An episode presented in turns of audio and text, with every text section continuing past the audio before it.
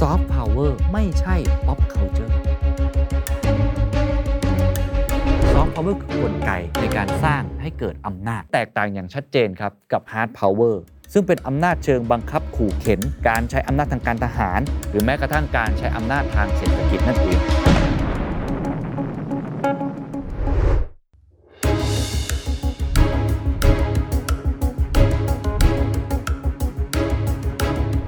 สุดที่ผมว่าเคสที่ชัดเจนที่สุดว่าเขามีซอฟต์พาวเวอร์สูงมาก เพราะเขาสั่งสมมาเขาสร้างมานานมาก คือเหตุการณ์เพลิงไหม้ที่โบสถ์นอตเทอร์ดัมอันนี้ชัดเจนแล้วคนทั่วโลกรักในประวัติศาสตร์และมรดกของฝรั่งเศส โดยไม่มีเงื่อนไข พร้อมจะบริจาคเงินให้เนี่ยฮะซอฟต์พาวเวอร์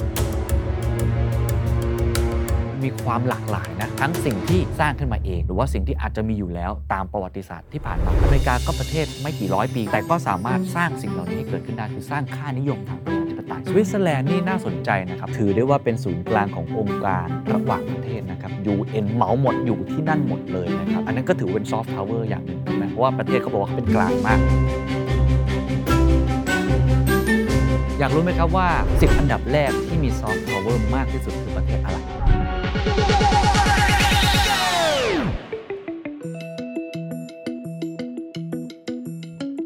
This is the Standard Podcast. The Secret Sauce. Executive Espresso สวัสดีครับ ผมเคนนักคริน และนี่คือ The Secret Sauce Executive Espresso สรุปความเคลื่อนไหวในโลกเศรษฐกิจธุรกิจแบบเข้มข้นเหมือนเอสเปรสโซให้ผู้บริหารอย่างคุณไม่พลาดประเด็นสำคัญำหรับใครที่พลาดงาน The Standard Economic Forum 2023 โอกาสสุดท้ายของคุณครับ เราเปิดจำหน่ายบัตรรับชมย้อนหลังแล้ววันนี้ ชมย้อนหลังออนไลน์ได้ทุกที่ทั่วโลก ดูย้อนหลังได้นานถึง 6 เดือน ตั้งแต่วันที่ 1 ธันวา 2566 ถึง 31 พฤษภาคม 2567 รับสรุปเนื้อหา Visual Summary ทุกเวที ราคาพิเศษ 2,500 บาท ตั้งแต่วันนี้ถึง 31 ธันวาคมนี้เท่านั้น ซื้อบัตรย้อนหลังได้ที่ 10 Event หรือสแกน QR Code บนหน้าจอได้เลยครับ ซอฟต์พาวเวอร์คืออะไรกันแน่ แล้วประเทศไทยเรามีอำนาจละมุน หรือว่าซอฟต์พาวเวอร์นี้จริงหรือไม่ สิ่งที่เป็นภาพพยนตร์ไม่ว่าจะเป็นหนังสัปเหร่อเป็นเพลงทีป๊อปหรือว่าเป็นซีรีส์วายมันคือซอฟต์พาวเวอร์ใช่หรือไม่หนึ่งครอบครัวจำเป็นต้องมี1ซอฟต์พาวเวอร์จริงหรือเปล่า วันนี้อยากจะชวนคุยกันผมว่าเป็นคำศัพท์ยอดฮิตที่สุดครับซอฟต์พาวเวอร์ครับ บางคนบอกว่าต้องแปลเป็นไทยฮะแปลว่าอำนาจอ่อนอำนาจละมุนละม่อม ก็แล้วแต่คนนะบางคนบอกมันแปลไม่ได้ มันต้องแปลว่าซอฟต์พาวเวอร์นั่นแหละ ผมคิดว่าหัวใจสำคัญวันนี้ที่เราจะชวนคุยกันคือทำความเข้าใจก่อนครับว่า จริง ๆ แล้วซอฟต์พาวเวอร์ตามความหมายหลักวิชาการคืออะไร เพราะว่าผมจะยึดตามหลักวิชาการ กับคนที่เป็นคนบัญญัติคำว่าซอฟต์พาวเวอร์ขึ้นมา แล้วเราจะมาช่วยกันดีเบตช่วยกัน discussช่วยกันคิดต่อครับว่า สิ่งที่รัฐบาลไทยพูดกันอยู่ตอนนี้เนี่ย มันเป็นซอฟต์พาวเวอร์มากน้อยแค่ไหน แล้วถ้าเราอยากจะสร้างซอฟต์พาวเวอร์เราดูเกาหลีใต้ใช่ไหมเราดูญี่ปุ่น เราดูสหรัฐอเมริกา ลักษณะแบบนี้มันคือซอฟต์พาวเวอร์จริงหรือไม่นะครับ อันดับแรกผมไปที่ความหมายก่อนเลยดีกว่าครับ ว่าจริง ๆ แล้วมันคืออะไร เริ่มต้นมาครับ ง่ายที่สุดซอฟต์พาวเวอร์ก็ตรงกันข้ามกับ hard power ครับ เพราะว่าแปลมาเนี่ยมันคืออำนาจที่นิ่มอ่อน หรือว่าอำนาจละมุน ก็คืออำนาจที่ไม่แข็ง มันฟังดูแล้วก็แบบกำปั้นทุบดินฮะแต่จริงๆแล้วมันเป็นอย่างนั้นจริง ๆ เพราะว่ามันเป็นหลักตามรัฐศาสตร์ความสัมพันธ์ระหว่างประเทศจริง ๆ นะฮะ บุคคลที่เป็นคนนิยามคำว่าซอฟต์พาวเวอร์ก่อน ก็คือคนที่ชื่อว่าโจเซฟนายครับ เป็นศาสตราจารย์ฮาร์วาร์ดนะครับ ผู้เคยดำรงตำแหน่งเป็นหนึ่งผู้ช่วยรัฐมนตรีกระทรวงกลาโหมฝ่ายมั่นคงระหว่างประเทศในยุคสมัยของคลินตันนั่นเองนะครับ เนื่องจากคือคนแรกที่ทำให้ซอฟต์พาวเวอร์เนี่ยกลายเป็นที่รู้จักในแวดวงด้าน รัฐศาสตร์ระหว่างประเทศในช่วงปลายหนึ่งปี 1980 ตอนนั้นมีหนังสือที่ชื่อว่า Bound to Lead The Changing Nature of American Power แล้วก็หลังจากนั้นเขาก็มีการขยายถึงคำว่า Soft Power เนี่ยในบริบทถัด ๆ มาในงานชิ้นอื่น ๆ ของเขานะครับ ในปี 2004 นะครับ ได้มีการตีพิมพ์หนังสือที่ชื่อว่า Soft Power The Means to Success in World Politics ก็เลยทำให้หลายคนนั้นสนใจคำนี้มากยิ่งขึ้น เขาบอกว่าอำนาจก่อนละกัน ก่อนที่จะไป soft หรือ hard เนี่ยนะอำนาจก่อนเลย power มันคืออะไร มันคือความสามารถในการกำกับการกระทำของผู้อื่น ให้ได้ผลลัพธ์ที่อย่างที่ผู้ใช้อำนาจต้องการ คือการที่เรามีอำนาจ เอาปืนไปจ่อคนใช่ไหมประเทศประเทศหนึ่งจะล่าอาณานิคมเอาปืนไปจ่อทำให้ประเทศนั้นต้องยอมตกเป็นเมืองขึ้น อย่างเงี้ยคือ hard power หรือว่าการใช้ power ถูกไหมครับ แต่ soft power เนี่ยโจเซฟนายบอกว่ามันคือความสามารถในการชักจูงใจทำให้ผู้อื่นเต็มใจเปลี่ยนพฤติกรรม ยอมรับ คล้อยตามสิ่งที่สอดคล้องกับความต้องการของผู้ใช้อำนาจ โดยปราศจากการคุกคาม หรือการแลกเปลี่ยนสิ่งใด มันก็เลยแตกต่างอย่างชัดเจนครับกับ hard power ซึ่งเป็นอำนาจเชิงบังคับขู่เข็น การใช้อำนาจทางการทหาร หรือแม้กระทั่งการใช้อำนาจทางเศรษฐกิจนั่นเอง ในเว็บไซต์ของ CEA ครับหรือว่า Creative Economy Agency ครับให้ความหมายนี้ที่น่าสนใจนะครับว่ามันคืออะไรกันแน่ เขาบอกว่า soft power คือกระบวนการหรือกลไก ไม่ใช่วัฒนธรรม มันคือกลไกหรือกระบวนการในการสร้างอำนาจต่อรอง ในระดับนานาชาติของประเทศ ผ่านการดึงดูดทางวัฒนธรรมด้วยสื่อการท่องเที่ยว หรือนโยบายต่างประเทศรูปแบบต่างๆ เพื่อแทรกซึมชุดความคิดและภาพลักษณ์หรือว่าสิ่งที่เรียกว่า national branding ที่ประเทศนั้นต้องการให้ทั่วโลกจดจำซึ่งต้องผ่านการวางยุทธศาสตร์อย่างเป็นระบบ และกำหนดเป้าหมายที่ชัดเจนในระยะยาว กระบวนการ soft power ครับ จึงต้องมองไกลกว่าแค่จะส่งออกวัฒนธรรม ไม่ใช่แค่ว่ามี culture มา นั่นถือว่าเป็นซอฟต์พาวเวอร์แล้วมันคือกระบวนการหรือว่ากลไกศาสตราจารย์โจเซฟนายครับ ยังได้อธิบายต่อนะครับ เขาบอกว่า อำนาจในการโน้มน้าวของซอฟต์พาวเวอร์คือการทำให้เกิด co-optive หรือว่าการร่วมมือด้วยความเต็มใจ ซึ่งจะตรงกันข้ามกับ hard power ก็คือ order หรือว่าการสั่งให้ทำนั่นเอง เพราะฉะนั้นสรุปตรงนี้ก่อนนะครับว่าสิ่งที่เราพูดกันว่า เรามีซอฟต์พาวเวอร์ไหมเรามีซอฟต์พาวเวอร์ไหมอันนี้ต้องเข้าใจกันก่อนว่าความหมายตามหลักทฤษฎีทางวิชาการละกันนะครับ มันคือกระบวนการ มันคือกลไก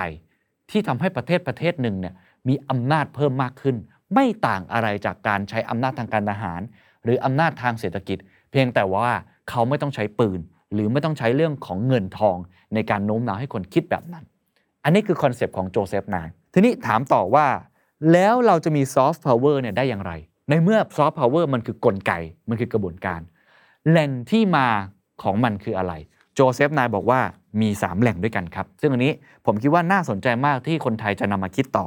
1. วัฒนธรรมที่สามารถโน้มน้าวผู้อื่นได้ ก็คือ culture ซึ่งผมคิดว่าหลาย ๆ ครั้งที่เราพูดกันเนี่ยในบริบทของประเทศไทย คนมักจะมองอันนี้เป็นพิเศษ ก็คือมองว่าเรามี pop culture ที่มากมาย เรามีอาหารที่อร่อย เรามีหนังซีรีส์วายเรามีวัฒนธรรมมากมายสถานที่ท่องเที่ยวแฟชั่นดนตรีที่ดี อันนี้ถือว่าเป็นหนึ่งในนั้น คือวัฒนธรรมที่สามารถโน้มน้าวจิตใจผู้คนได้ 2. ครับ ซึ่งอันนี้ผมคิดว่าหลายคนอาจจะไม่ได้พูดกันสักเท่าไหร่ แหล่งที่มาของซอฟต์พาวเวอร์ในมุมมองของโจเซฟนายคือ ค่านิยมทางการเมืองครับ political values ทั้งในและนอกประเทศ ดี๋ยวเราตั้งไว้ก่อนนะครับ เดี๋ยวจะเอามาอธิบายเพิ่มเติม แต่ยกตัวอย่าง political value เช่นอะไร สหรัฐอเมริกาครับ ส่งออกเรื่องของค่านิยมประชาธิปไตย ความหลากหลาย เสรีภาพ แล้วเขาก็ฝังสิ่งเหล่านี้อยู่ในหนังฮอลลีวูดของเขา แบบนี้เป็นต้นนั้น political values ก็ถือว่าเป็นสิ่งที่แหล่งเกิดเรื่องของ soft power และอันที่3ครับคือเรื่องของ policy ครับ foreign policy คือนโยบายต่างประเทศที่ชอบทำและใช้อำนาจ อย่างมีศีลธรรม นี่คือแหล่งกำเนิดของ soft power 3อร์สอย่างนะครับ ย้ำอีกครั้งหนึ่งมี culture political values แล้วก็ foreign policy เพราะฉะนั้นถ้าเราลองไปเจาะรายละเอียด ผมขออนุญาตอ้างอิงจากอาจารย์กฎชภพนะครับกรเพชรรัตน์อาจารย์ประจำคณะรัฐศาสตร์ มหาวิทยาลัย อุบลราชธานีครับ เคยกล่าวเอาไว้ว่า ไอ้สามแหล่งเนี้ยอธิบายเพิ่มเติมมันคืออะไร แหล่งแรกก่อน culture เขาบอกว่ามันคือชุดความคิดและการปฏิบัติตาม ที่สร้างความหมายในสังคมใดสังคมหนึ่ง เช่น วรรณกรรม ศิลปะ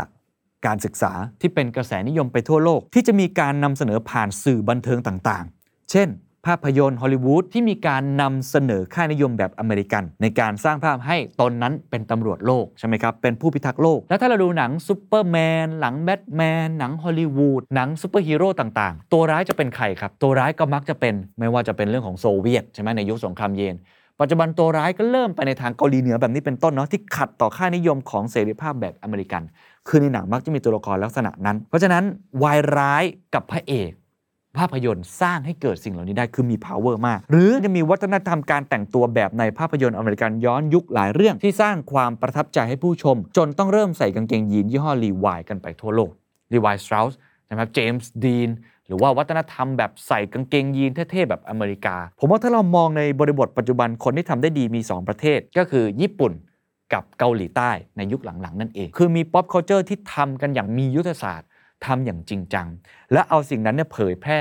วัฒนธรรมของตัวเองออกมา สอดแทรกค่านิยมบางอย่างเข้าไป อันนี้เป็นอันแรกนะครับ คือเรื่องของวัฒนธรรม อันที่ 2 คือค่านิยมทางการเมืองซึ่งผมคิดว่าเรื่องนี้สังคมไทยอาจจะพูดน้อยไปนิดนึง แต่ความจริงแล้วถือว่าเป็นซอฟต์พาวเวอร์ได้นะครับ อาจารย์บอกว่า มันคือค่านิยมทางการเมืองทั้งในและนอกประเทศ ซึ่งต้องสอดคล้องกับประเทศอื่น ๆ ที่จะสามารถทำให้ซอฟต์พาวเวอร์ของประเทศนั้นจะเพิ่มขึ้น เช่นอะไร เช่น ค่านิยมสิทธิเสรีภาพของการเลือกใช้ชีวิตแบบสหรัฐเนาะหรือว่ากฎหมายสมรสเท่าเทียม same sex marriage ความเท่าเทียมด้านสังคม social equality หรือเสรีภาพในการแสดงความคิดเห็น freedom speech ที่สังคมในหลายประเทศเรียกร้องอยู่เสมอนะอันนี้ค่านิยมทางการเมือง เราจะสังเกตว่าเวลาข่าวนำเสนอ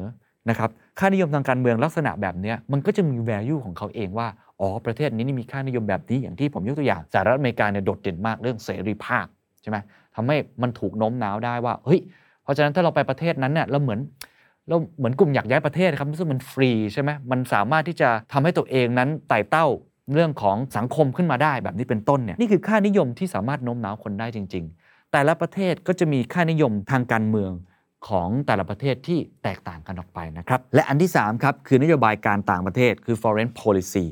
ในการสร้างภาพลักษณ์ของตัวเองให้มีจุดยืนการขยายอำนาจที่ไม่ได้แข็งกร้าวและเป็นหัวใจสำคัญ ในการสร้างความคงที่กับซอฟต์พาวเวอร์เขายกตัวอย่างครับ อาจารย์บอกว่ามันคือเกาหลีใต้ เกาหลีใต้นี่ได้เน้นซอฟต์พาวเวอร์ในการดำเนินนโยบายต่างประเทศนะครับ คือเขาไม่ได้ทำ pop culture ออกมาเฉยๆ แต่ถือว่าเป็นซอฟต์พาวเวอร์ในการดำเนินนโยบายต่างประเทศ เพื่อยกระดับสถานะของประเทศ และได้มีการดำเนินงานภายในประเทศอย่างเป็นรูปธรรม เช่น การจัดตั้งคณะกรรมการของประธานาธิบดี ว่าด้วยภาพลักษณ์ของชาติขึ้น เพื่อรับผิดชอบบูรณาการนโยบายซอฟต์พาวเวอร์ให้เป็นไปในทิศทางเดียวกัน รวมทั้งรัฐบาลได้มีการผลักดัน และสนับสนุนอย่างจริงจัง โดยผลักดันแผนนโยบายฟื้นฟูวัฒนธรรม หรือที่คนไทยรู้จักกันดีนะครับ HALU Industry Support Development Plan นั่นเอง ซึ่งอันนี้เขาใช้วัฒนธรรมนะเพราะฉะนั้นเขาใช้วัฒนธรรมและความเป็นเกาหลีควบคู่ไปกับการสร้างภาพลักษณ์ของประเทศ โดยการใช้สินค้าและการบริการของเกาหลีเป็นตัวส่งออก ซึ่งได้ผลดีอย่างต่อเนื่อง จนมาถึงปัจจุบัน อุตสาหกรรมหลักที่เกาหลีใต้ใช้เป็นเครื่องมือก็คือสื่อบันเทิงประเภทละคร และเพลงเค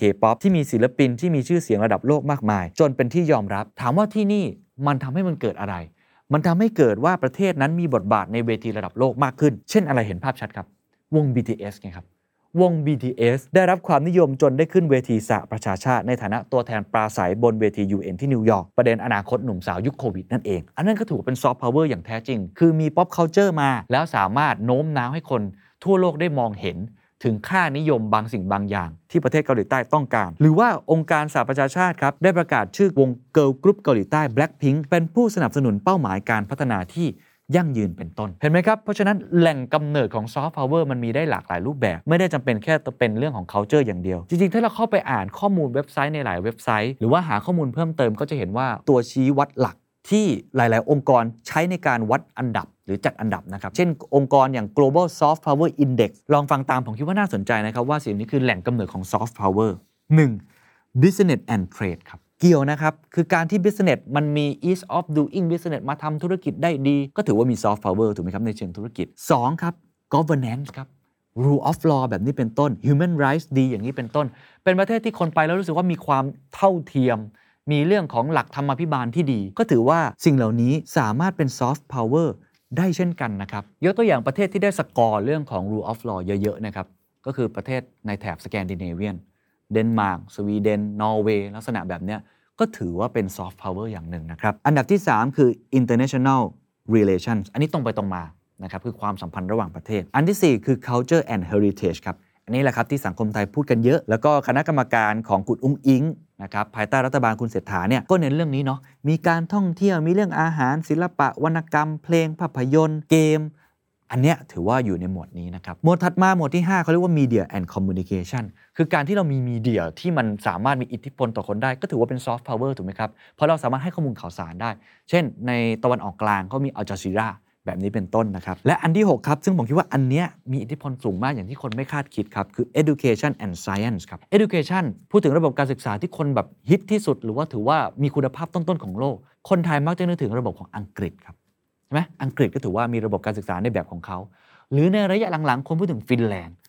ก็ถือว่าเป็นซอฟต์พาวเวอร์เราอยากได้ระบบการศึกษาแบบนั้น ลองคิดภาพว่าสมมุติเราไปเรียนต่อที่ประเทศอังกฤษ อังกฤษก็จะมีค่านิยมของวัฒนธรรมอังกฤษที่สอดแทรกในนักเรียนที่ไปเรียนที่อังกฤษ มันก็จะเป็นการมีซอฟต์พาวเวอร์อยู่ตรงนั้นด้วยนะครับ ข้อที่ 7 ครับ คือ people and values นั่นเอง อันนี้พูดถึงคนนั่นเองนะครับ ซึ่งก็มีส่วนสำคัญอย่างยิ่งครับ แล้วก็อันสุดท้ายคือเรื่องที่สำคัญมากในยุคปัจจุบันและเป็นซอฟต์พาวเวอร์ได้นะครับนั่นก็คือ sustainability หรือความยั่งยืนนั่นเองครับ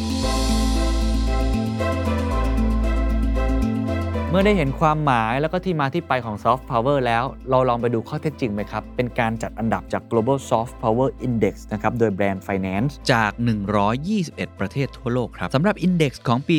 2023 ก็คือปีนี้ประเทศไทยตกลงมาอยู่อันดับที่ 41 ครับ จากเดิมอยู่อันดับที่ 35 ในเอเชียประเทศไทยอยู่อันดับที่ 7 รองจากจีน ญี่ปุ่น เกาหลีใต้ สิงคโปร์ อินเดีย และมาเลเซียครับ อยากรู้ไหมครับว่า 10 อันดับแรกที่มี Soft Power มากที่สุดคือประเทศอะไร ลองทายดูนะฮะ อันดับที่ 1 ครับสหรัฐอเมริกาครับอย่างที่ผมบอกชัดเจนเนาะค่านิยมทางการเมืองเขาด้วย ระบบการศึกษาเขาด้วย แล้วก็เรื่องของวัฒนธรรม pop culture แบบใหม่ๆ เพลงหนังนี่ก็ต้องยอมเขาจริงๆนะฮะเกม หรืออย่างล่าสุดผมคิดว่าเรื่องเทคโนโลยีก็มีส่วนนะ AI อะไรแบบนี้เป็นต้นนะครับ อันดับที่ 2 ก็ชัดเจนครับก็คือสหรัฐอาณาจักรหรือว่าอังกฤษอังกฤษนี่ชัดเจนเรื่อง heritage เนาะ มีรากที่แบบโอ้โหยาวนานมาก แล้วก็วัฒนธรรมของเขาก็ถือว่าดีมากเช่นเดียวกันมีเรื่องของแฮร์รี่พอตเตอร์แบบนี้เป็นต้นนะครับท่องเที่ยวหรือว่าฟุตบอลอังกฤษ ผมว่าก็เกี่ยวเพลงตั้งแต่ในอดีตเนาะที่เขาดังมาตั้งแต่ The Beatles อะไรแบบนี้เป็นต้นเนี่ยระบบการศึกษาอังกฤษก็ถือว่าแข็งแกร่งมากเรื่องนี้นะครับอันดับที่ 3 เยอรมนีคำถามคือทำไม ในผลสำรวจเนี่ยเขาบอกว่า 1. รถครับ รถหรูครับหรือแม้กระทั่งรถทั่วๆไปเนี่ยก็ต้องบอกว่าเยอรมนีเป็นค่ายที่มีรถที่มีคุณภาพจริง ๆ แล้วก็ยอมรับไปทั่วโลกหรือเรื่องของอุตสาหกรรมใช่ไหมครับ อันที่ 2 ครับเบียร์ครับเบียร์ก็ถือเป็นค่านิยมอย่างหนึ่งใช่ไหมที่แบบมันส่งต่อไปทั่วโลกคิดถึงเบียร์ก็ต้องนึกถึงเบียร์เยอรมันแบบนั้นเป็นต้นนั่นเองนะครับอันดับทีสี่4 ครับ ญี่ปุ่น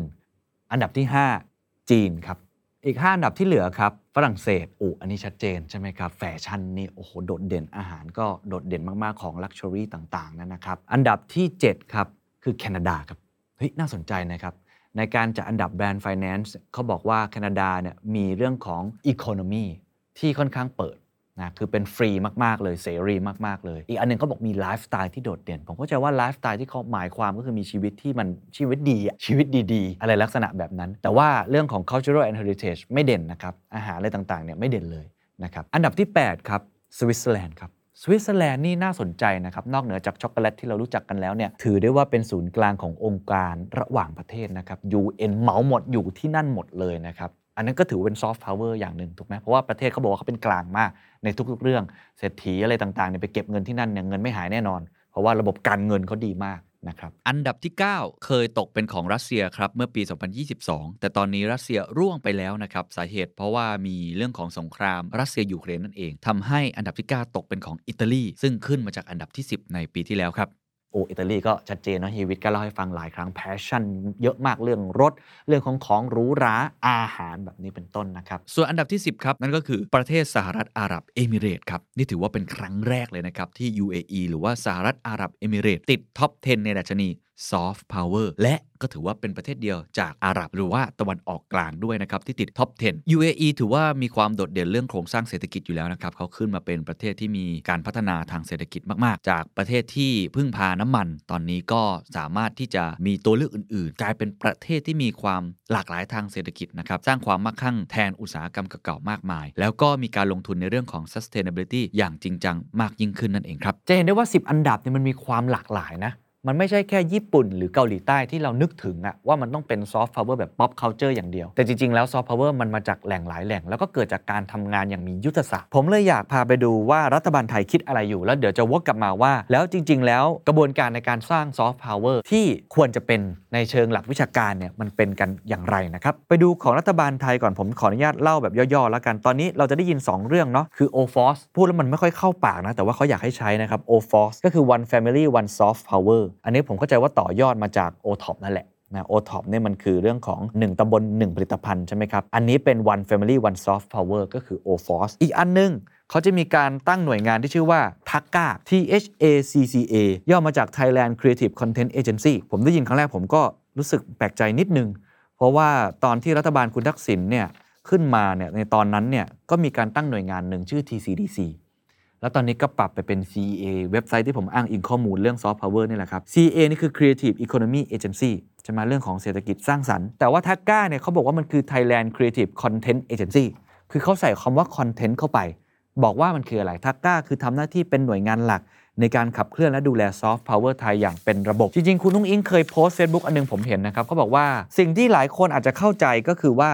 ซอฟต์พาวเวอร์ไม่เท่ากับเศรษฐกิจสร้างสรรค์ อันนี้ในความหมายของคุณอุ๊งอิ๊งนะครับเขาบอกว่าแต่ซอฟต์พาวเวอร์นั้นครอบคลุมการพัฒนาคนที่มีทักษะสูง เศรษฐกิจสร้างสรรค์ การเมืองประชาธิปไตย และการต่างประเทศที่เรียกว่าการทูตเชิงวัฒนธรรมซอฟต์พาวเวอร์จึงไม่ใช่แค่มิติเศรษฐกิจสร้างสรรค์หรือมิติการเมืองระหว่างประเทศ แต่จะต้องทำงานอีกหลายด้าน เพื่อให้เกิดการพัฒนาจนสามารถส่งออกวัฒนธรรม ความคิดสร้างสรรค์ หรือคุณค่าไปสู่นานาประเทศ และกลายเป็นผู้นำในระดับโลกต่อไป อันนี้สนใจนะครับ เพราะว่าแสดงว่าหน่วยงานเดิมที่มีอยู่แล้วเรื่องเศรษฐกิจสร้างสรรค์เนี่ยจะมีอีกหน่วยงานหนึ่งทีนี้เราลองไปดูรายละเอียดนะครับว่าหลังจากที่คุณอิงบอกว่าเฮ้ยมันไม่เหมือนกันนะ มันต้องสร้างมากกว่านั้นเนี่ยเขามีนโยบายอะไรบ้าง เอาอันแรกก่อนนะครับเขาบอกว่า one family one soft power เนี่ยจะพัฒนาให้คนทุกครอบครัวอย่างน้อยครอบครัวละหนึ่งคนเนี่ยให้เป็นแรงงานทักษะสูงด้าน soft power เพื่อส่งเสริมและผลักดัน soft power ไทย ให้เติบโตอย่างก้าวกระโดดอะครอบครัวท่านต้องมี 1 คนนะครับ ที่มีทักษะซอฟต์พาวเวอร์นะฮะเขาบอกว่าจะสร้างคนผ่านศูนย์บ่มเพาะทักษะสร้างสรรค์ที่จะมีในทุกระดับตั้งแต่ระดับหมู่บ้าน ไปจนถึงระดับประเทศ เพื่อยกระดับทักษะคนไทย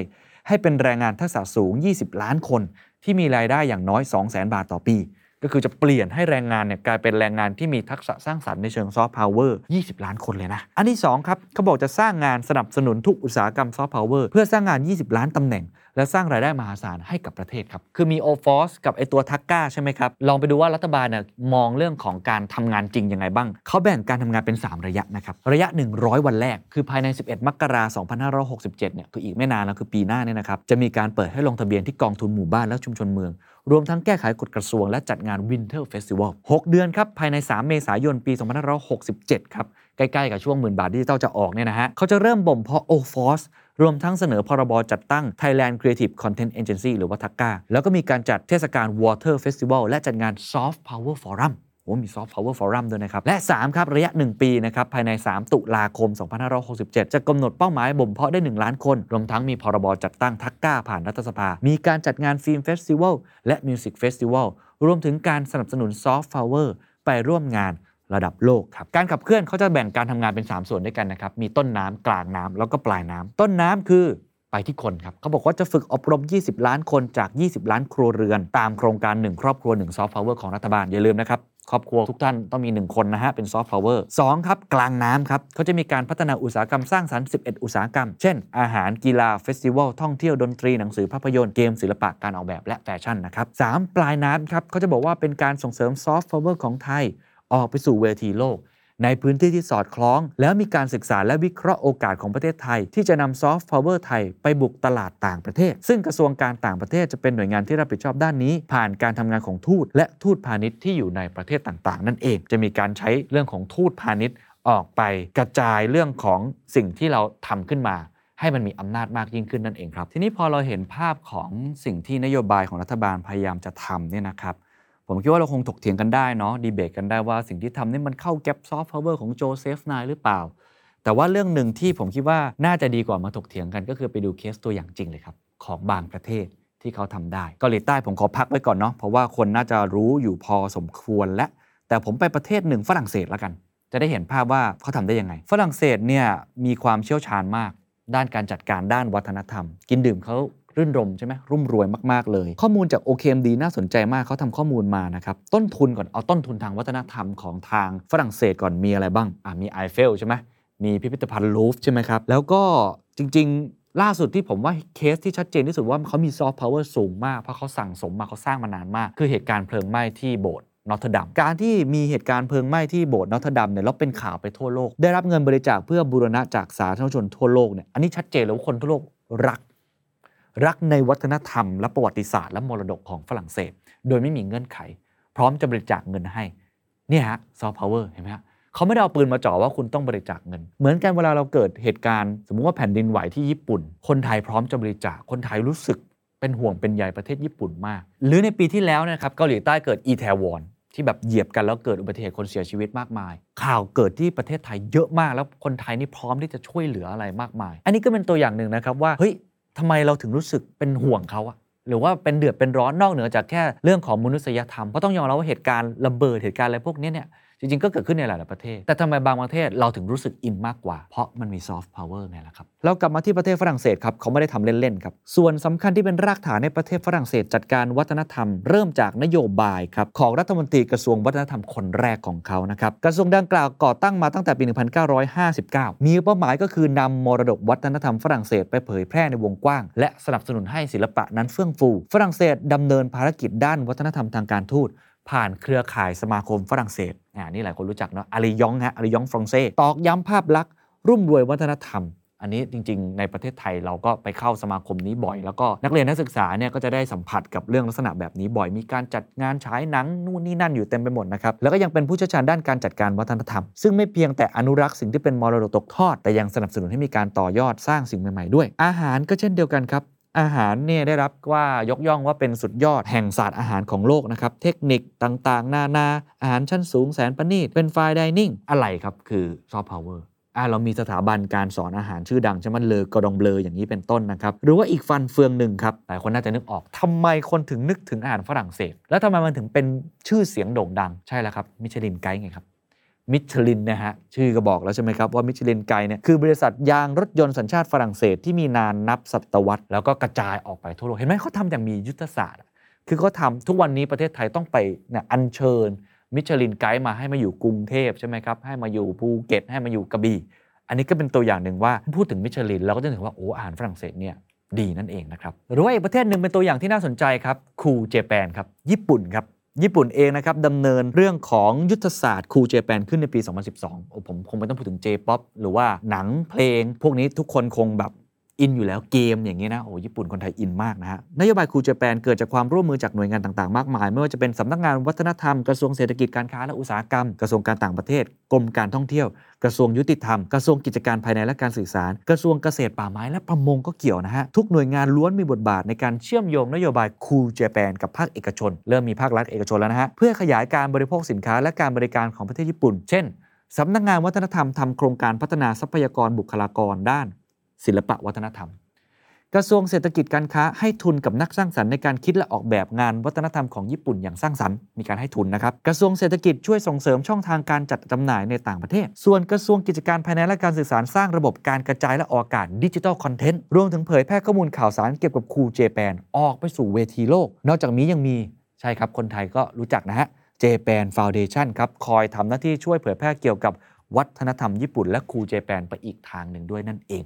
เราก็จะเห็นว่ามี Japan Festival งาน Japan บ่อยมากนะครับที่กรุงเทพมหานคร อันนี้ก็เป็นวิธีการหนึ่งในการผลักดัน Cool Japan ออกมานั่นเองครับส่วนของเกาหลีนี่ผมคงไม่ต้องขยายความนะผมว่าไอ้ Hallyu เนี่ยหลายคนคงรู้จักกันเป็นอย่างดี แล้วก็ทราบเรื่องอยู่แล้วนะครับว่าหลังจากเกิดวิกฤตเศรษฐกิจต้มยำกุ้งนี่แหละช่วงนั้นเลย 1997 เนี่ยนะครับที่เป็นวิกฤตเศรษฐกิจของเอเชียเนี่ยตอนนั้นเขามีเงื่อนไขเลยว่าเขาต้องผลักดันให้อุตสาหกรรมบันเทิงเนี่ยเกิดขึ้นให้ได้ กระทรวงวัฒนธรรมและการท่องเที่ยวได้จัดทำแผนที่เรียกว่า Broadcast Video Promotion Plan สร้างระบบโคต้าภาพยนตร์ครับเพื่อพัฒนาคุณภาพให้กับภาพยนตร์เกาหลี วิทยาลัยต่างๆครับได้รับการส่งเสริมหลักสูตร สร้างบุคลากรให้กับอุตสาหกรรมบันเทิง มีการสนับสนุนให้ Korean Film Council จัดหาเงินทุนสร้างและผลักดันการส่งออกภาพยนตร์เกาหลีนอกจากนั้นมีการจัดตั้งหน่วยงานหนึ่งซึ่งผมคิดว่าน่าจะเป็นต้นแบบของไอ้ทักก้าที่แหละฮะ คือคอก้า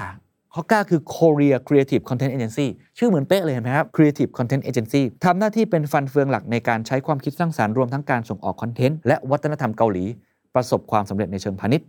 หน้าที่ของคอก้าครับคือการส่งเสริมให้ธุรกิจด้านวัฒนธรรมของเกาหลีเติบโต ขยายสู่ตลาดโลกผ่านวิธีคิดแบบเศรษฐกิจสร้างสรรค์ไม่ว่าจะเป็นละครภาพยนตร์นักร้องนักแสดงการท่องเที่ยวอาหารคอก้านี่เป็นศูนย์กลางมีบทบาทสูงมากนะครับในการบริหารงาน สนับสนุนให้มีการผสมผสานความร่วมมือกันระหว่างกลุ่มธุรกิจวัฒนธรรมสัญชาติเกาหลีด้วยกันเองและเป็นสะพานเชื่อมเลยครับเป็นสะพานเชื่อมความร่วมมือจากต่างประเทศ เช่น ภาพยนตร์หรือละครร่วมทุนสร้าง แล้วก็มีบทบาทเป็นกองทุนส่งเสริมธุรกิจด้านวัฒนธรรมอีกด้วยครับเพราะฉะนั้นครับเมื่อเราเห็นภาพของต่างประเทศแล้วเราลองกลับมาดูในประเทศไทยไหม ว่าสิ่งที่เราทำนั้นมันตรงกับแกลบตรงนั้นไหม ผมคิดว่าในเชิงหลักการก่อน ผมขออนุญาตอ้างอิงจากเว็บไซต์ CA ครั้งพราะผมเห็นว่าน่าสนใจ อันดับแรก soft power ไม่ใช่ pop culture ไม่ใช่นะ soft power คือกลไกในการสร้างให้เกิดอำนาจ โดยมี pop culture เป็นส่วนหนึ่ง อาจจะเป็น political value ก็ได้อย่างที่ผมบอก อาจจะเป็นแบบเยอรมนีก็ได้เป็นอุตสาหกรรมเรื่องของรถยนต์ก็เป็นไปได้ มีหลากหลายด้านมาก มีภาพภาพหนึ่งที่ผมอยากจะเปิดให้ทุกท่านดูแล้วผมคิดว่าน่าสนใจ เป็นหลักคิดหนึ่งแล้วกันจะเรียกว่าเป็น framework ก็ได้นะครับเขาบอกว่าสิ่งที่เรามีอยู่แล้วคือสิ่งที่เรียกว่าทุนทางวัฒนธรรมภูมิปัญญาไทย คือมีต้นทุนที่ดีอยู่แล้ว บางประเทศไม่มีนะครับ อย่างเมื่อกี้เช่นบอกแคนาดาเนี่ยอาจจะไม่ได้มีมาก แต่บางประเทศฝรั่งเศสมีทั้งสิ่งที่สร้างขึ้นมาเอง หรือว่าสิ่งที่อาจจะมีอยู่แล้วตามประวัติศาสตร์ที่ผ่านมา อเมริกาก็ประเทศไม่กี่ร้อยปีถูกไหมฮะ แต่ก็สามารถสร้างสิ่งเหล่านี้ให้เกิดขึ้นได้คือสร้างค่านิยมทางประชาธิปไตย เราต้องตรวจสอบกันว่าเรามีต้นทุนอะไรบ้างที่เรามีดีอยู่แล้ว เช่นสำหรับผมตอนนี้อันดับหนึ่งซอฟต์พาวเวอร์ในใจผมคือซีรีส์วายครับซีรีส์วายคือมีอิทธิพลสูงที่สุด เพราะขนาดยังไม่สนับสนุนอะไรเลยเนี่ยตอนนี้มันไปไกลต่างประเทศบราซิล ประเทศญี่ปุ่นจีนนี่ขายดิบขายดีมาก น้องๆ ซีรีส์วายที่เป็นนักแสดงนำนี่ดังไปทั่วโลกถูกไหมครับ และที่สำคัญที่สุดก็คือว่าประเทศอื่นทำได้ยากครับ เพราะยังมีข้อจำกัด ไม่ว่าจะเป็นเรื่องของครีเอทีฟหรือ 2 ข้อจำกัดเรื่อง ความเปิดกว้างทางเพศ เรื่องค่านิยม งานในประเทศเราเนี่ยเวลาจัดงานเรื่องของเกย์พรายงานเรื่องของปีใหม่อย่างเงี้ยก็จะมีงานลักษณะแบบนี้เนี่ยต้องบอกประเทศไทยนี่เป็นประเทศในฝันนะครับของกลุ่ม LGBTQ+ ค่อนข้างมากแต่เรายังไม่มีกฎหมายสมรสเท่าเทียมนะอันนี้ก็อีกเรื่องนะนี่เป็นตัวอย่างหนึ่งว่าเรามีสิ่งเหล่านี้อยู่ มีต้นทุนอยู่ แต่มันไม่พอครับ มันไม่พอไม่ใช่ว่าเอาไปเข้าเรื่องของเทศกาลหนังแล้วจบ framework นี้บอกว่าบวกครับสิ่งที่ต้องทำมี 2 อย่างหลัก ๆ ที่ต้องทำมากๆ 1 คือใส่ความคิดสร้างสรรค์เข้าไป ทำมันเพิ่ม และ2ครับระบบนิเวศสร้างสรรค์2อย่างนี้สำคัญมากๆผมคิดว่าเรื่องของความคิดสร้างสรรค์เนี่ยคนไทยมีเยอะอยู่แล้วรัฐบาลอาจจะไปสนับสนุนในบางเรื่องได้ แต่ระบบนิเวศสร้างสรรค์อันนี้สำคัญกว่าครับ ถ้าเราไม่มีระบบนิเวศสร้างสรรค์ที่ดี ไอ้ต้นทุนทางวัฒนธรรมที่เรามีอยู่ มันก็ไม่สามารถกระจายต่อไปได้ มันก็ไม่สามารถที่จะเกิดขึ้นได้ เมื่อมี 2 อย่างนี้มารวมกันความคิดสร้างสรรค์กับระบบนิเวศสร้างสรรค์แล้วใช้เรื่องของ storytelling หรือ marketing ที่ถูกทาง ไม่ว่าจะเป็นเรื่องของการผ่านสื่อออกไป อาจจะเป็น media ออกไป standard ก็ได้นะฮะ หรือจะเป็นลักษณะแบบ pop culture ทำภาพยนตร์ออกไปทำเรื่องของเพลงออกไป แล้วสอดแทรกวัฒนธรรมตรงนี้เข้าไป ผมยกตัวอย่างเช่น เรื่องของซีรีส์วายแล้วเราสอดแทรกสิ่งที่เราอยากจะบอกชาวโลก อาหารอย่างนี้เป็นต้นทำไมเราดูหนังเกาหลีเนี่ยกินโซจูทุกตอนเลยกินจนเราต้องไปกินใช่ไหมครับทำไมเราต้องกินมาม่าเกาหลี ทุกตอนเลย เพราะว่ามันสอดแทรกอยู่ในภาพยนตร์แบบนี้เป็นต้นทำไมเราดูเรื่องของภาพยนตร์แอนิเมชันของ Walt Disney เรื่องของพิกซาหรือว่าซูเปอร์ฮีโร่เรารู้สึกฮึกเหิมในเสรีภาพ เพราะสหรัฐอเมริกาเขาสอดแทรกเรื่องราวเหล่านั้นเอาไว้ อันนี้คือเป็นอีกสิ่งหนึ่งที่ต้องใส่ และสิ่งนั้นถึงจะเกิดภาพลักษณ์แบบใหม่ หรือว่า national branding ทีนี้มันมีอีกสิ่งหนึ่งที่น่าสนใจครับ ผมสนใจเรื่องระบบนิเวศสร้างสรรค์เพราะผมคิดว่านี่คือบทบาทสำคัญของภาครัฐที่น่าจะทำได้ครับ ผมมีเรื่องนี้น่าสนใจ เขาบอกว่า รายงานของ Korea as a Knowledge Economy Evolutionary Process and Lesson Learn ครับเขาได้ศึกษาวิวัฒนาการเศรษฐกิจความรู้ของเกาหลี และบอกชัดเจนว่าเกาหลีไม่ได้เพิ่งมาบูมในอุตสาหกรรมต่างๆ ทั้งอุตสาหกรรมบันเทิง อุตสาหกรรมอิเล็กทรอนิกส์ อุตสาหกรรมอื่นๆ เมื่อ 10 หรือ 20 ปีที่ผ่านมาเท่านั้น แต่มีพัฒนาการทั้งหมดที่เห็นมาจากการเตรียมพร้อมอย่างยาวนาน อย่างน้อยก็ 40 ปี ผมเคยได้พูดคุยกับผู้เชี่ยวชาญด้านเกาหลีเหมือนกันครับ นั่นก็คือดร.ไพบูลย์ปีตะเสนนะครับ อาจารย์ศึกษาเรื่องเกาหลีมายาวนาน เคยไปเรียนที่เกาหลีด้วย ผมว่ามีมุมหนึ่งที่น่าสนใจอาจารย์บอกว่า wave แรกของเกาหลีก่อนที่จะเกิดอุตสาหกรรมบันเทิง หรือว่าที่มันเป็นซอฟต์พาวเวอร์เนี่ยเขาสร้างอุตสาหกรรมอิเล็กทรอนิกส์ก่อนจำได้ไหมครับ ยุคผมตอนประมาณวัยรุ่นเนี่ยเด็กๆเนี่ยจะมีโทรศัพท์มือถือซัมซุงมีเรื่องของรถฮุนไดหรือว่ารถเกียร์ ผมจำได้ว่าเรามองว่ามันเป็น tier รองมากเลย คนไม่ใช้รถเกาหลีนะครับ คนใช้รถญี่ปุ่น แล้วมองว่ารถเกาหลีเนี่ย tier รองรองอิเล็กทรอนิกส์ทุกอย่าง ไม่ว่าจะเป็นโทรทัศน์ เครื่องซักผ้า เรื่องของโทรศัพท์มือถือ ซัมซุง LG แบรนด์พวกนี้เราถือว่าเป็นแบรนด์แบบธรรมดามาก แม้ว่าเขาจะพยายามนะทำให้คุณภาพเขาดี แต่ว่าญี่ปุ่นมาก่อน อาจารย์ไพบูลย์บอกว่าสิ่งที่เกาหลีทำครับ คือสร้างอุตสาหกรรมบันเทิงขึ้นมา ซึ่งไอ้คือ Hallyu นี่แหละเกม หนังเพลงทั้งหมดเนี่ยสร้างขึ้นมาไม่พอ อันนี้เป็นอุตสาหกรรมสร้างสรรค์ในตัวมันเองคือ pop culture ในตัวมันเอง แต่สิ่งที่เขาสอดแทรกครับคืออะไร คือ branding ของเกาหลี เขาสร้าง branding ของเกาหลี และสอดแทรกครับถ้าคุณดูหนังเกาหลีครับรถที่เขาใช้ครับพระเอกขับมาคือฮุนไดครับรถที่นางเอกนั่งรถตู้มาคือเกียร์ครับโทรศัพท์ที่พระเอกยกขึ้นมา คือซัมซุงครับโทรศัพท์ที่นางเอกยกขึ้นมาคือ LG ครับเขาค่อนข้างชาตินิยมเนาะพยายามสนับสนุนชาติของตัวเอง ให้มีที่ยืนมากขึ้น สิ่งเหล่านี้ทำสะสมมา 20 ปีนะครับ จนทำให้ปัจจุบันนี้ 1 แบรนด์เขาก็ต้องดีด้วย ต้องพัฒนาเรื่องคุณภาพอิเล็กทรอนิกส์แต่ในขณะเดียวกันมันมีซอฟต์พาวเวอร์ทำให้เรารู้สึกอินตามไปด้วย ผมเห็นหลังๆ คนนี่ไม่ว่าเกาหลีจะใช้อะไร เราอินตามเลยเสื้อผ้าเกาหลีก็บอกดีเครื่องสำอางเกาหลีก็บอกว่าดี ทุกอย่างเนี่ยมันมันส่งเสริมทำให้มันภาพมันดูดีตามไปด้วย Made in Korea เนี่ยตอนนี้ชื่อมันติดอยู่ในหู Made in Germany ชื่อมันติดอยู่ในหู Made in Japan ชื่อมันติดอยู่ในหูว่ามันต้องดี แต่ไม่ได้ก็ตามที่บอกว่าเป็น made in Thailand ทำไมมันยังไปไม่ถึงจุดนั้น อันนี้คือสิ่งที่ต้องตั้งคำถามว่าซอฟต์พาวเวอร์ทำหน้าที่ตรงนี้ได้ แต่พื้นฐานสำคัญเมื่อกี้เราพูดถึงระบบนิเวศสร้างสรรค์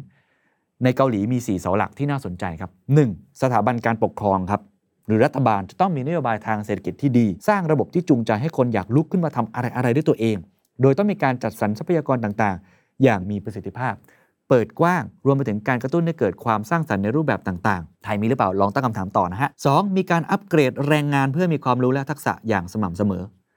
3. ขยายหน้าที่นี้ออกไปสู่ภาคเอกชน เพื่อให้กว้างขวางขึ้น โดยมีสถาบันบริษัทองค์กรหรือหน่วยงานต่างๆทำหน้าที่เป็นหัวหอกในการพัฒนา และ 4. รัฐต้องสร้างสาธารณูปโภค หรือโครงสร้างในการแลกเปลี่ยนข้อมูลข่าวสารต่างๆ ที่สมัยใหม่และมากเพียงพอ รวมถึงสนับสนุนสื่อสารที่มีประสิทธิภาพไม่ปิดกั้นสนับสนุนการประมวลข้อมูลข่าวสารและความรู้ต่างๆ อยู่เสมอ นี่คือ 4 ข้อในเรื่องเอาเฉพาะ knowledge นะครับคือ knowledge ที่จะเกิดขึ้นได้ ผมคิดว่านี่คือเป็นตัวอย่างเล็กๆ ในเรื่องของระบบนิเวศสร้างสรรค์ที่ต้องไปคู่กับความคิดสร้างสรรค์ ผมยังไม่ได้พูดถึงตัวอย่างเรื่องของการอัดฉีดเงินเข้าไปให้ถูกต้องการสร้างการเชื่อมโยงระหว่างหน่วยงานให้ถูกต้อง กลับมาสุดท้ายครับ เราพูดกันมาทั้งหมดเราเล่ากันมานะครับ ไม่ว่าจะตั้งแต่เรื่องของความหมายของซอฟต์พาวเวอร์ผมเน้นย้ำกันอีกครั้งว่าซอฟต์พาวเวอร์คือเรื่องของกระบวนการ ในการสร้างอำนาจให้มีการโน้มน้าวคนได้ แหล่งที่มามาจาก 3 แหล่งครับ ตามทฤษฎีเลยนะครับ 1. pop culture 2. เรื่องของ political values แล้วก็ 3 เรื่องของ foreign policy และเฟรมเวิร์กที่จะสร้างให้เกิดสำคัญมาก เราต้องเอาต้นทุนตรงนั้นมาสวมกับเรื่องของความคิดสร้างสรรค์และระบบนิเวศที่เหมาะสม และจึงผลักเรื่องของ marketing และ storytelling ออกไปคำถามก็คือที่เราเห็นมาทั้งหมด ไม่ว่าจะเป็นเรื่องของช็อกมินต์มันใช่ซอฟต์พาวเวอร์จริงหรือไม่ เรื่องของนโยบาย o f o r c e ครับ มันถูกทางแล้วหรือไม่กับการสนับสนุนให้คนเกิดมีความรู้ หนึ่งครอบครัวจำเป็นต้องมีหนึ่งซอฟต์พาวเวอร์จริงหรือไม่เป็นแบบไหน กระบวนการในการขับเคลื่อน THACCA ครับ เราพัฒนา 11 อุตสาหกรรมไปพร้อมกันเลยได้ไหมอาหารกีฬา festival ออกแบบแฟชั่น เราเด่นทุกด้านจริงหรือเปล่า ที่เราจะเอาทุกอย่างแล้วผลักไปพร้อมๆ กัน งบประมาณในการสนับสนุนเพียงพอไหม อิสระเสรีภาพในการเปิดกว้างให้คนได้คิดเป็นจริงหรือไม่ ผมคิดว่านี่เป็นประเด็นที่น่าสนใจที่เราคงจะต้องพูดคุยกัน ว่าสิ่งที่ทำมาที่ตั้งมาเรื่องซอฟต์พาวเวอร์น่าสนใจนะครับ แล้วผมคิดว่าประเทศไทยมีต้นทุนที่ดี แต่ความหมายที่แท้จริงของซอฟต์พาวเวอร์ และกระบวนการที่ถูกต้อง กระบวนการที่ดูรูปแบบจากต่างประเทศ และปรับเอาต้นทุนที่เรามีให้เกิดผลประโยชน์สูงสุด อันนี้น่าจะเกิดการพูดคุยกันมากขึ้นว่าสุดท้ายแล้ว ประเทศไทยจะสร้างซอฟต์พาวเวอร์ได้จริงหรือไม่ และอย่างไร สวัสดีครับ